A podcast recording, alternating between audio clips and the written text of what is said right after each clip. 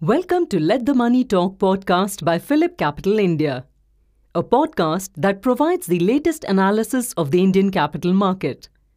In this episode, our research experts will provide the most insightful analysis in the market.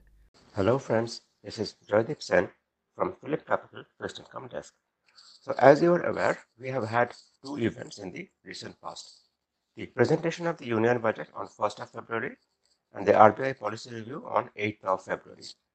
Just to recap the Union Budget, uh, it was positive for the market. Why? Uh, two variables, or rather, two major variables. One is fiscal deficit, and the other is government borrowing from the market. On fiscal deficit, the government gave a target of 5.9% of GDP for next year, which is FY24, which is broadly in line with market expectations. And secondly, uh, the government borrowing, the target is 15.43 lakh crore or 15.43 trillion of gross borrowing, gross as in prior to maturities. Uh, this also is kind of lower than the market call. Now, prior to the budget, the market call, market call as in various uh, research agencies, the range was 14.8 lakh crore to 17 lakh crore. It's a wide range. So, if you look at the median or average of these various uh, market calls, it was like around say 15.8 or 16 lakh crore. As against that, 15.43 lakh crore is on the lower side. That was a positive, and uh, yield levels came down after the union budget. However, the RBI policy review was not so positive. Why? What happened? So the RBI hiked the repo rate by 25 basis points from 6.25% to 6.5%, and that was in line with the market expectation. What happened is uh, there was a broad view in the market and our view also that the RBI will change stance. So what is that stance? So currently, the RBI has a stance of, within quote, withdrawal of accommodation. Now, this stance they had adopted on 4th of May 22, that is last year, when they started this rate hike cycle. So uh, the market thought, and we also thought, that this hike, that is 8th of February 22, 23 hike, should be the last one in the current rate hike cycle, and then they will change stance from withdrawal to neutral. But they have not done that. What it basically means is, in a way, RBI keeps the door open for future rate hikes should the need be. So why the uh, market thought and we thought that uh, this should be the last in the rate hike cycle? If you look at real rates, real rates are positive now. Repo rate, which was 6.25%, is now 6.5%. Inflation, CPI inflation in December was 5.72%, so it is uh, positive. If we take SBI one-year deposit rate, 6.75%, if we take one year T rates around 6.95%. So real rates are uh, positive. And uh, if we look at projections also, the RBI projects uh, CPI inflation at 5.7% this quarter, as in Jan March 23. And the RBI projects 5% next quarter, which is April, May, June 23. So why did the RBI not change stance? Why did they not say we are neutral now and kind of signal that we are done with rate hikes? One reason could be that their central target rate for inflation is 4%. So in that 4% plus minus 2, 6% becomes the outer tolerance band and 6% is not the target uh, per se. That could be one reason. The other reason is core inflation. So RBI has been talking about this core inflation in December, while inflation as in headline inflation was 5.72%.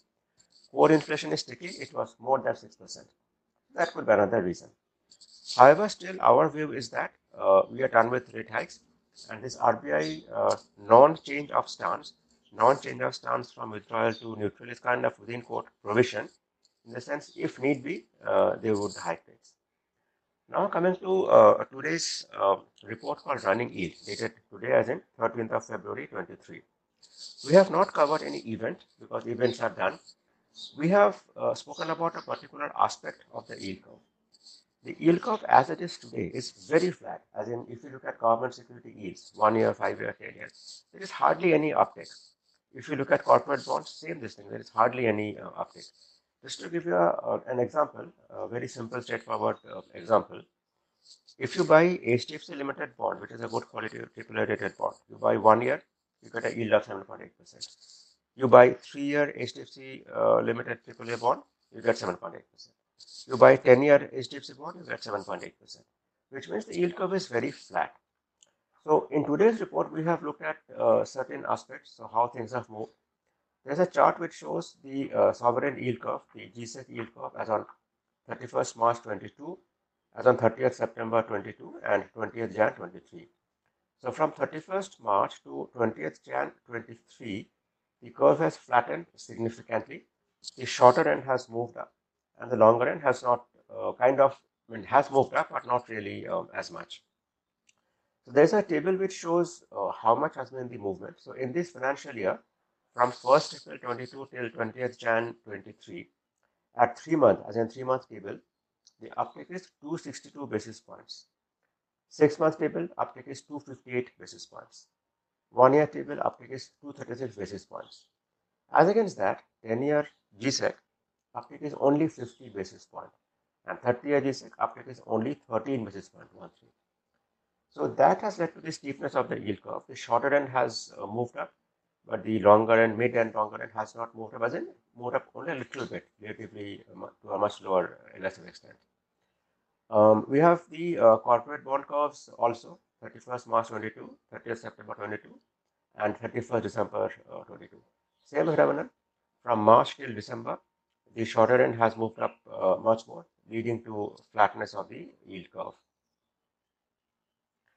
Uh, when we look at spreads, so we have see, seen the spreads between government securities and SDL, SDL as in state development loan or state government securities. So currently at 10 year maturity, the spread between GSEC and SDL is only approximately 25 basis points.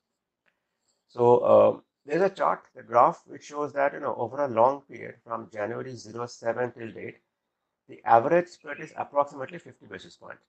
As against that, currently it is like 25 uh, basis points. So both in terms of uh, term spread and uh, credit spread, things are very uh, flat now. Uh, talking of term spread once again, when we look at the spread between the overnight repo rate and 10-year government security over a long period from April 2001, the average spread is approximately 1%, 1.07%. Uh, currently, we are almost there, a little lower in the sense if we take uh, repo rate at 6.5 and 10 year is around 735, 740, it is like 85, 90 uh, basis point.